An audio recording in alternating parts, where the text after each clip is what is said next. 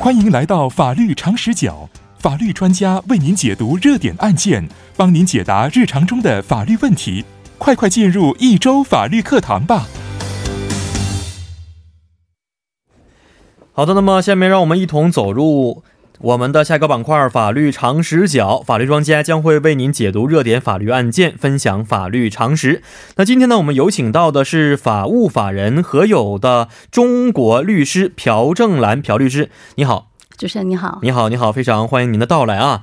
呃，您是一位中国，我是中国律师，中国律师哦，呃，在韩国从事律师真的是非常不容易的一件事情啊！您从事这个行业多长时间了？我在韩国是从零五年开始，零五年开始啊，现在也有个十多年的时间了。是的，哦，所以现在主要负责的是什么方面的？我做的业务呢，主要还是涉华的一些中韩两国跨境的一些业务，像包括中国啊，像公司设立啊、并购哦，还有经营权纠纷啊、合规经营，嗯嗯，然后我们比较熟知的像这种诉讼仲裁的咨询。哦，这个方面的，还有像中国企业到韩国来，韩国证券市证券市场上市这一块，我们也是做的。嗯嗯嗯嗯，哦，但我们我对我一般人来说，想到律师的话，第一个想到的就是那种的在法庭当中啊，雄辩。这个全场的感觉，律师平时平时生活当中其实是这样吗？一定要把自己的理站住才可以？也不一定，也不一定，那得看性格。而且呢，像律师这个行业，它也分它的业务也分，像刚才说诉讼哦，还有呢咨询的业务哦。我主要是做咨询，做咨询方面，其实给一些企业做一些咨询，对，如何的使得这个跨境的一些业务往来变得更加的方便快捷一些哦。那今天呢，我们要探讨的是，其实很多朋友们已经知道的一个啊代表性的案件了。这个案件其实，在韩国社会也引起了非常大的反响，而且呢，也经过。好多年了吧，是不是？嗯，名字其实就是这个加湿器杀菌剂的这么一个案件，很多家庭因为这个原因遭受了非常大的损失啊。那呃，看了一下这个案件，最近又起了一个新的争论，一直是成为很多国民当中心中的一根刺。老师能不能简单给我们介绍一下呢？那如果说最新的这这个最近的进展的话，这个案件呢，它其实在二零一一年开始呢，它就引发了很多的新民事诉讼。嗯嗯嗯。那么最近呢，其中审理刑事案件的这个审判部呢，他接到了一个回避申请。回避申请。嗯。这个回避申请是总共十三个被告当中的七个被告做出的。嗯。他要求审理本案的审判长予以回避。哦，那么像这种情况下呢，法院呢，他对这个提出申请的这些被告呢，他做出了中断审理，也就停止审理的这么一个决定。哦，那么还有六个被告他是没有提出申请的。嗯嗯。那么对这个呢，继续审理。哦。那么法院的这个做法呢，他其实在当时就是今年啊十月初，十月初的时候，他就引起了很大的反响跟争论。是老师刚才提到了这个回避申请啊。嗯，为什么又会产生这样回避申请情况？老师，刚才你说过，回避申请的是当时的被告，被告申请的是让谁回避？让审判长。为什么会出现这样的情况呢？因为想一想，像如果在刑事诉讼当中，我作为被告的话，嗯嗯，如果审判长或者其他的审判人员跟本案有一定的关系的话，哦，他可能会影响到被这个整个案件的公正的审理。嗯嗯。那么从被告的角度来讲，他可能是会影响他的一个。嗯，最后的结果，对对对，嗯嗯嗯，是，所以这个时候可能要会影响他整个命运的，也有可能。哦，没错，所以提出个回避申请，我不希望谁来参与到这个案件的审判当中，包括的是可以审判的人员，对，也可以包括一些其他的一些参与案件的什么证人呢，都可以包括在里边。证人不是，不是 哦，只是审判的人当中，对，哦，是这样的情况。那老师刚才简单的提出了啊，我们告诉我们这个这次案件的最新进展的情况，但是老师刚才也说过。看了一下这个案件，距现在为止有八九年时间了吧？二零二零一一年，二零一一年八年多的时间了啊。呃，我们可能要为很多不是特别了解这个案件的听众朋友们，简单的再梳理一下这个案件的来龙去脉。老师能不能介绍一下呢？嗯，好的。那么我们来简单回顾一下这个案件呢，我们应该追溯到二零一一年，刚才也提到过。嗯。那么在四月份的时候，嗯。啊，首尔的某家大医院呢，他曾经向韩国的保健福祉部，嗯，他做了一个报告。哦，他说呢，最近我们医院呢，急增了一些孕产妇的患者，他们都患有不明原因的一些肺部的损伤。哦，那后来呢，这个医院呢，连续有七名患者，他都是孕产妇，他住进来，还有一名男士。结果呢，他们最终其中的四个人，因为不也也是一个不明原因的一些。肺部损伤呢，导致死亡。哦，这么严重。那不止这家医院，还有其他的首尔以及地方的其他医院呢，也相继发生了相那个类似的一些伤亡。嗯嗯嗯嗯嗯。那么对这个呢，当时的保健福祉部他引起了高度重视，然后调查之后，他觉得。这种伤亡本身，它可能跟市面上流通的一个产品有关系。嗯嗯。刚才你也提到了，就是杀菌剂。杀菌剂。嗯。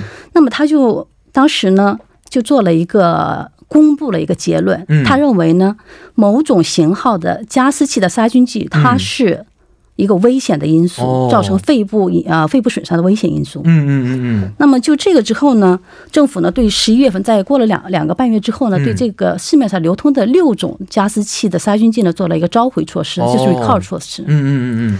那么这个案件呢，当时呢给社会呢造成了这个很大的冲击，是为什么呢？因为你看，这个案件是在二零一一年发生的。嗯。那么早在一九九四年开始，这个产品就已经生产并销售了，也就种种已经总共有十七年的时间，它都是已经流通在韩国的。嗯嗯嗯。另外一点就是，它的受害人大部分是这这些像老人、婴幼儿、孕产妇，甚至包括胎儿。哦，所以在韩国社会的冲击是非常大的。嗯嗯嗯。那么从一二年开始呢，政府呢就相继啊，就相继的引发了很多的民刑事诉讼。嗯。政府也是提起了一些做一个行政措施。是是，嗯。所以啊，当时这个案件引起了非常大的一个恐慌的原因是，它是一个日常生活的用品，不是必需品。但是很多家庭可能会准备这样的一些这个杀菌剂，是不是？是的。特别啊，最后受害的很多是孕妇方面。孕妇。就孕妇最后对这个家庭啊，如果出现一些问题，对家庭的这个损失是冲击也是非常非常大的。甚至我也听说，像有一些婴幼儿时期受到损害的孩童呢，他可能一辈子离不开。没错。我也看了这呃类似的这新闻，说最后即使是幸运的生产下来之后，也会造成终身的这样的一些残疾。是的，嗯嗯，所以也引起了很多社会的关注啊。到现在为止，一直没有一个最后的结论出来。是的，那想问一下老师啊，这个案件可能是这家公司是作为被告来去进行。这个诉讼的，它涉及到很多家公司，很多家公司啊，不是一个型号。对哦，那这个案件涉及的受害者最后有没有一些调查呢？嗯，受害者呢，他的这个统计的版本是很多的，它包括受害人团体他做的统计。哦，那我今天参考的是比较保守的一个统计数据，是一个国家机构。嗯，那么这个是叫社会韩国呃环境产业技术院，他所公布的。嗯嗯，那么根据这个呢，认为呢到目。呃，截止目前呢，总共有六千五百八十九个人嗯申报受害哦。那么政府呢，对其中的五千六百一十六六个人申报呢进行了鉴定嗯，那么认定了其中的四百八十四人是政府的支援对象。哦，那么他就这里面就包括死亡人数是二百零八人，嗯，那剩下像五千多个人，五千一百三十二个人呢，嗯，没有被认定为政府的支援对象。哦，是，所以看来这个死亡人数还是比较多的啊，是的，因为这是在十几年之间产生的这么多的一些死亡人数，呃，应该是政府引起了很多的重视在里边。但是现在我看了一下，从二零一一年到现在八年多的时间了啊，这个审判的结果或者进展情况怎么样呢？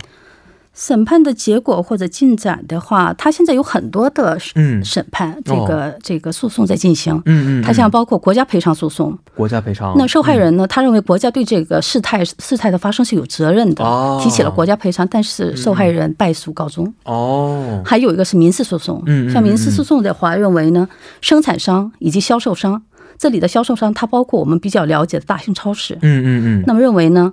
这里面他们有这个责任，提起了民事诉讼，要求损害赔偿，也在也正在进行。嗯嗯。还有呢，今天我们提到的刑事诉讼。嗯嗯。那刑事诉讼呢？这个被告人他不能直接作为一个当事人，他只能是通过这个控告的方式来启动这个程序。哦。那么检察机关呢，从二零一六年开始就已经启动了这个程序。嗯。那么今天我们讲的这个案子呢，它是跟二零一八年三月份提起的案子有关系的。嗯嗯嗯。哦，是这样。有没有这个现在这个呃诉讼之后成功的案例呢？现在为止？都是在进行当中，进行当中也有一些结果，像部分厂家呢，他也受到了这个刑事处罚。嗯嗯嗯啊，只是一个刑事处罚，但是被害者们也没有得到完全的赔偿，是吧？那他们是这个涉案的这些公司呢，他们也做了一个像那种。啊，这种救济金，嗯嗯，他们也拿出来一些救济金，但是是远远不够的。是，而且这个名义叫救济金，并不是赔偿金，是不是？首先，只是一个民事赔偿当中也涉及到一个赔赔偿金的问题。是，但他们的角度可能是出于人道主义的这么一个角度，说我救济你一下，并不是最后我错了啊，也不一定哦。在救济程序上是这样，但当时我记得这个不是很准确，但是我记得是他们给了判的是啊，他们给了五十亿，后来再增加了五十亿，这个不是很准确，不是很准确。但是虽然有过这样的一些情况，但是最后的其实。实没有完全一个结果出来，还是是正在进行，正在进行当中啊。那呃，老师刚才也说过，很多人在申请国家赔偿，但是最后法院判决的是啊，没有去最后判决下来，是不是？那法院的态度是什么样的？受害人是受害人是败诉了，啊，败诉了。他们认为呢，国家一直在放任这种情况，像九四年开始，它不是有十七年吗？整整。那么之前呢，有一些医院以及其他的一些医疗机构也曾经向那个国家申报过对说过这种情况，它包括一些生产厂家。嗯嗯。那么这个没有引起足够的重视，然后认为呢，国家对这个整个的事态也是有责任的，但是最终还是没有认定国家的一个赔偿责任。嗯，没有认定的原因在于哪些？这个我还得具体查一下。哦，是，所以现在啊，呃，法院现在迟迟没有做最后的这个终审的结果，外外界对于法院的评价是什么样的呢？嗯。这个法院，因为它涉及到的被告是非常多的，嗯，它很多产像比如说我提供原料的公司，哦，我制作原料的东呃制作这个产品的公司，还有销售企业，它很多被告是非常多的，嗯嗯嗯。那么所以说它这个进展比较慢，这也是有一些理由原因在里边是。其实我不是特别明白，因为我们知道有一种产每一种产品在上市的时候，一定要经过国家各个部门的一些检测，包括实验，包括各种方面的一些这个认证之后，才能够合格上市。所以这里边涉及到的部门实在是太多了，所以这个案件才这么慢，还没有审理下来，也是原因之一，是吧？也有原因，也是。嗯，是这样。老师，刚才我们简单的说了一下这个叫做回避申请，是不是？是的。老师也简单的介绍了一下这个回避申请啊，呃，能不能再给我们具体这个解释一下回避申请的相关的制度啊，申请的方式呢？那么回避申请，刚才我之前也提到了，像刑事诉讼当中，为了维护被告的一个正当的权益，他做出来的。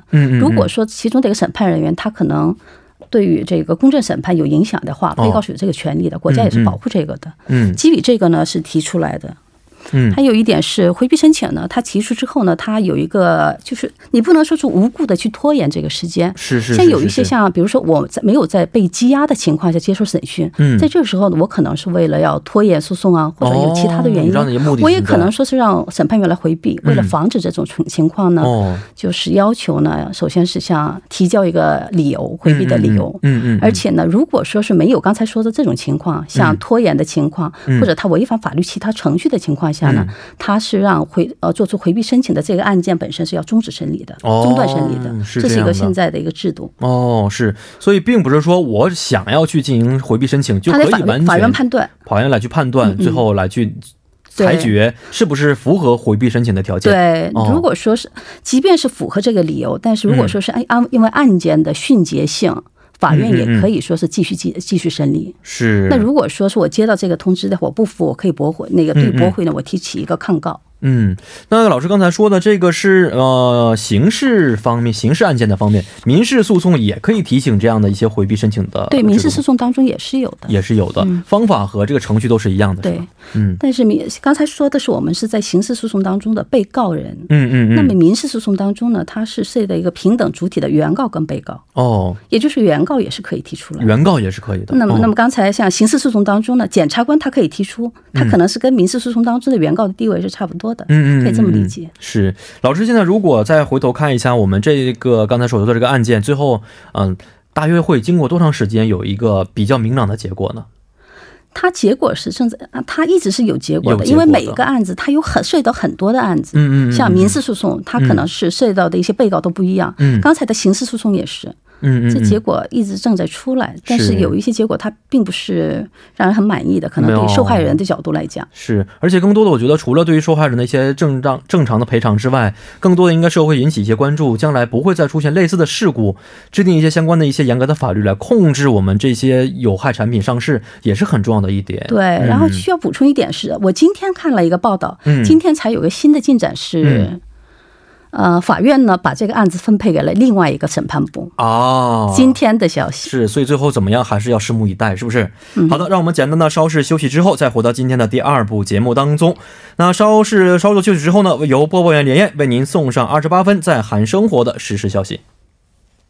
好的，在广告之后呢，欢迎大家回到我们今天节目的第二部环节当中。那么在接下来的时间里呢，将会继续与来自法务法人和友律师事务所的中国律师朴正兰律师呢，探讨另外一个诉讼案呢。那这个诉讼案其实很多朋友已经在新闻当中简单的了解过了，就是韩国的高等法院呢近日审判了一起公司解雇实习生的案件啊，引起了很多的关注在里边。呃，还是要请我们的呃这个朴律师简单介绍一下吧，这个案件的情况是什么样？嗯，好的，这个是这个案件呢，它的一个案由是叫解雇无效确认之诉，它是在二审的过程当中。嗯嗯嗯。那么这个解雇无效确认之诉指的是什么呢？劳动者被解雇的劳动者请求法院去确认这个解雇行为是无效的，哦，是这么一个诉讼。哦，相当于是公司把这个他炒炒鱿鱼炒了之后。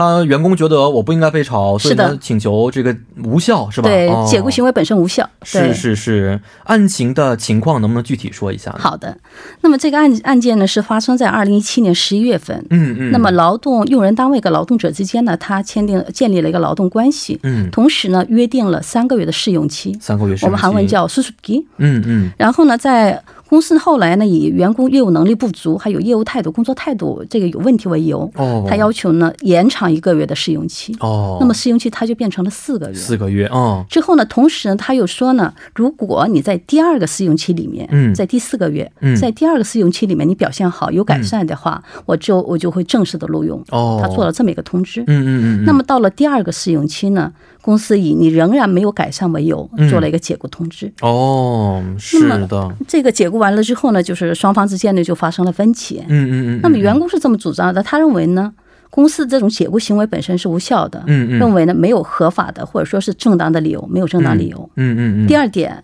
你给我通知解个解雇这个解雇我，但是你这个通知的这种程序不合法，你必须提前三十天做出。嗯嗯嗯，这是员工的主张。哦，所以啊，员工主张的是你解雇的这些程序啊，包括日期方面，包括这个呃理由方面都是无效的，都是不合法的。因此他提出了这样的一个要求在里边。是是。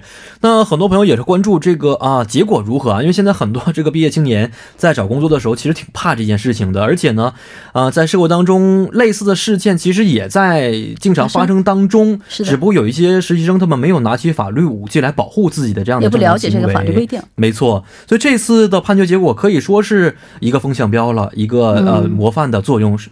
那最后法院的判决结果是什么样的？法院呢从两个方面呢做了一个判决。首先呢，他认定这种解雇行为，用人单位的解雇行为是有效的。哦。嗯，那么他就在判决当中呢，他就引用了一些公司的一些主张。他认为呢，那公司的很多的一些评估部门，他认为这个这个员工本身，他业务能力不行，或者说不符合公司的一些要求。嗯那么以这个为由呢，首先呢做了一个延长试用期的这么一个通知。嗯。那么这个行为是有效的，没有正当的理由。哦。同时呢，在第二次试用期过了之后呢，又以仍然没有改善为由做一个通知，然后要求解除，这也是有效的。嗯嗯嗯。就结论就是认为呢，解雇行为有效。解雇行为是有效的。但是这里提到一个问题，就是在程序上，嗯，根据韩国法律呢，他得提前三十天做一个预告，嗯，我们叫解雇预通知。嗯嗯。但是呢，这个公司他并没有履行这一块儿。哦。那么在这种情况下呢，他们认为呢，就是像解雇预通知呢，它是为了，如果是员工他被解雇了，那他可能需要一定的经济上的或者时间上的，他可以寻找新的用人单位等等等等。那么是为了保护员工的一些合法的权益来做的一个制度。是。那么给你一个三十天的时间，嗯嗯，给你一个先通知。那如果是公司呢，你没有履行这个通知的义务的话，并不会说直接导致合同这个解雇行为无效。嗯嗯嗯。但是呢，你必须给他一定的津贴，法律规定的津。津贴，嗯嗯嗯嗯，这个所以说解雇的行为是有效的，只是程序方面是不合法的。对，所以你得交一个解雇预通知津贴，我们叫黑过野过速档。嗯呃，还有一个问题啊，我刚才听了一下这个公司解雇员工的理由在里边，其实有的时候这个理由吧比较模棱两可，在我看来啊，可能我不懂这个法律方面的，比如说你的道德情况啊不符合我们的要求，或者你的能力不符合要求，或者说。一其他的一些没有办法去衡量他说的到底是对或者错的这样一个标准在里边。现在其实真实的情况也是经常会出现类似的一些情况嘛？哦，是的。就是说公司觉得你不好，但是你不好在哪儿？不用举出一些具体的理由。他会举出，他应该举出来，像比如说做一个解雇通知的时候，他得做一个解雇的事由，他得明确下来。明确下来。那么如果是员工他觉得这个解雇的事由本身不成立的话，我可以说是像提出一个不当解雇的救济啊这种这种程序。嗯啊，还有这样的程序在里边是。真的不了解法律的朋友们，可能真的不了解其中的一些子呃比较细节的一些部分啊。是的，是的。但是还有一个问题，也是现在社会当中经常出现的，就是说很多员工是无故的被解雇了，或者说简单的给你个理由，就是说，对，我们最近不需要了，或者说，哎，你最近的态度不太好，你就拜拜吧。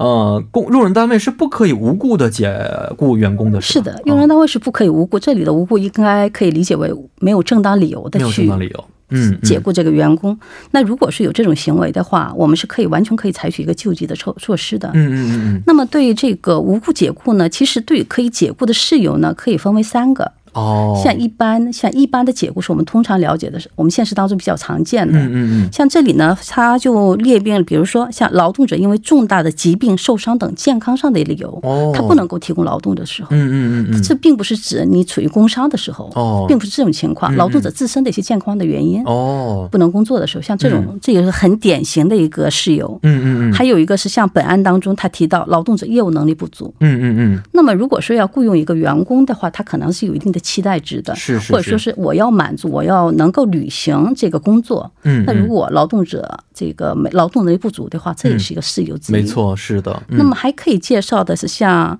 比如说有一些劳动者因为刑事处罚，嗯。被羁押了哦，或正在呃对受审当中等等的情况，不能提供劳动事实也是。嗯嗯嗯。我们我刚才我我打算，我觉得有必要介绍几几种。还有一个是像有一些特殊的情况下，用人单位他可能要求劳动者更换工作岗位。哦，那并不是说呢，我为了要裁员，或者说是我为了为了业务要求，对，因为业务的要求、经营上的这要求，嗯，在这种情况，这也是一个事由。哦，是。那么最后呢，也可以有这种像破产的企业，嗯，公司要破产的时候呢，我要整理债权债务，嗯嗯嗯，然后呢，整理这些员工，这时候呢，这也是一个恰当的理由。哦，是。这是我们常见的一个一般性的解雇的一些行为类型。哦，那除此之外还有方面，嗯，还有的像这种惩戒性的，惩戒性。对，指的是所谓经本生哦，它就是公司呢，它根据自己的一个那个奖惩条例等等，嗯嗯，它可能是在公司这个员工他就有一定的重大过错或者过失的时候呢，它可以采用以以这种方式来解雇。哦。那举个例子的话，像比如说他违反了业务的命令，嗯，公司的公司的这种业务的安排、工作安排这种行为的时候，嗯，或者说是工作态度非常不良，嗯，严重不良，嗯嗯，还有呢给。员工本身呢，给公司的业务造成重大的不良的影响啊，哦，或者给公司的商誉，嗯嗯，商誉跟或者信用，它造成严重的损伤的时候，哦，这也是惩戒性的一个理由。是啊，那很多其实被解雇的人员，惩戒性的理由，我觉得是非常的直接和方便一些吧，应该是啊，就是说，确实是有一些能力不足的情况，可能会给。啊，公司造成很多的损失在里边，这个时候被解雇的话，是按照这个也是正常的一种行为。对，但是它也有一个奖惩条例嘛，通常都是公司本身它有一个内部规章有奖惩的，它得符合这个情况。哦，也不是说公司一言之词就可以怎么怎么样的，还是有一个这个程序在里边。对，它也是有一个判断的标准。是，那除了这种惩戒的解雇之外，还有其他的类型吗？还有经营需要的，像公司已经濒临破产了，或者即便不是破产，如果员工太多了，我维持不下来了。嗯嗯嗯，在这种情况下。我也可以说，通过这种像中国也有类似的制度，像有点破产重整这种。哦。那么在这种情况下，他可以选择一定的解雇的对象，有选择性的做一个裁员。哦。就是类似于裁员当中的解雇。那么这个也不是说你随便都可以做出的。是啊。我就觉得，比如说最近什么机器人代替人工的情况是很多的，是吧？那我公司就不需要了，我可以随便裁员，也是不可以的，是吗？对。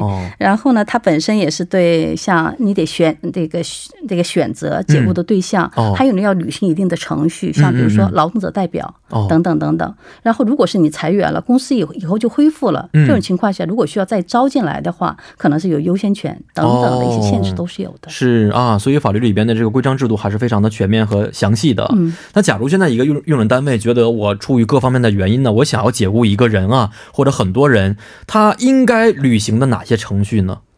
履行的程序呢？如果说这个这里的解雇呢，它不是双方愿意的这种解除合同，而是公司单方面的就要要去解雇，这是一个解雇。是。那么在这种情况下，首先第一个是要书面通知的。书面通知啊，这个一定要做一个书面的通知。他不是说口头说啊，对，咱们一个月之后你就不用来了，这是不可以的。不是的。那么这个当然也有一定的争议，但是像很多那那里面说像文字 message 像短信，对啊，这方面短信或者 email，像这种方式可能也是它都是有分歧的哦。所以是书面通知。另外呢，这个书面通知里面一定要列明这个呃解雇的理由哦，而且解雇的时间要非常确定。嗯嗯嗯，像。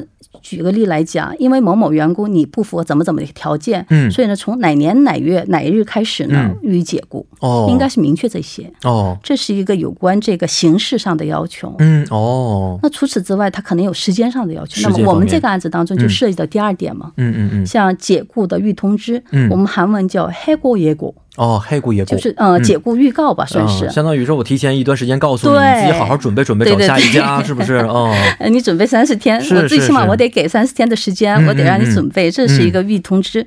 那么这里呢，刚才也提到了，我没有做三十提前三十天做，那解雇这种通知本身是不是无效了？并不是的，哦，只不过是你没有履行这个要件的话，嗯，他应该给予一定的补贴、津贴，嗯。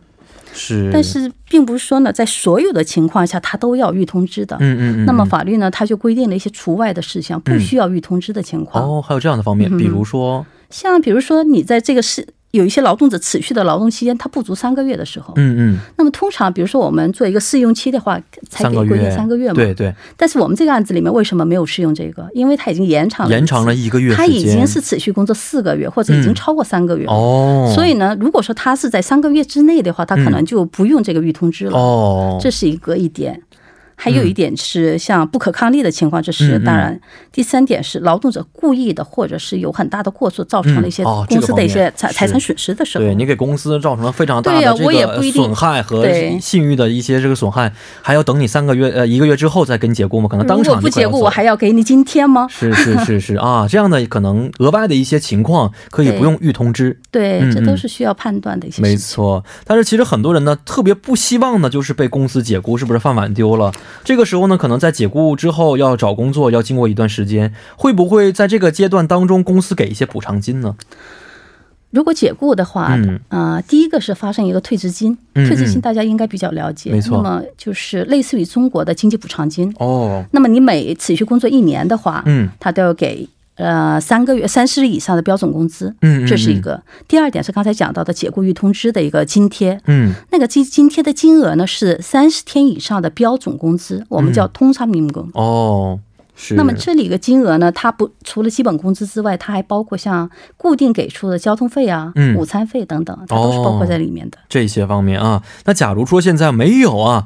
呃，遭到了这个不正当的一些解雇行为，应该怎么样去维护自己的一些合法利益呢？这时候我可以找一个救济的方案，就是叫向劳动委员会做一个不当解雇的救济申请。哦，那么这个劳动委员会是你得找事业单位，就是用人单位的所在地的劳动劳动。哦，每个地方还不一样。嗯，然后呢，到那里呢，而且是在不当解雇日日起呢三个月内提出来的。嗯，它有时间上的限制。嗯，然后这里的不当解雇日呢，它通常都是解雇通知书上。记载的一个日期。嗯嗯嗯。那么这个不当解雇之后呢？当然在这时候呢，也适用于这个试用期内的解雇，也是适用这个救济的程序的。哦。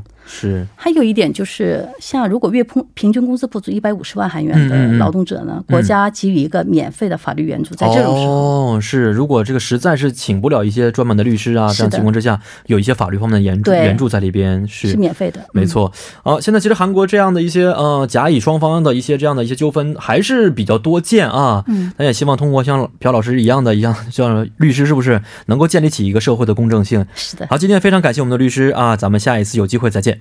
非常感谢。嗯，再见。好，那接下来为您带来的是帮您解答板块。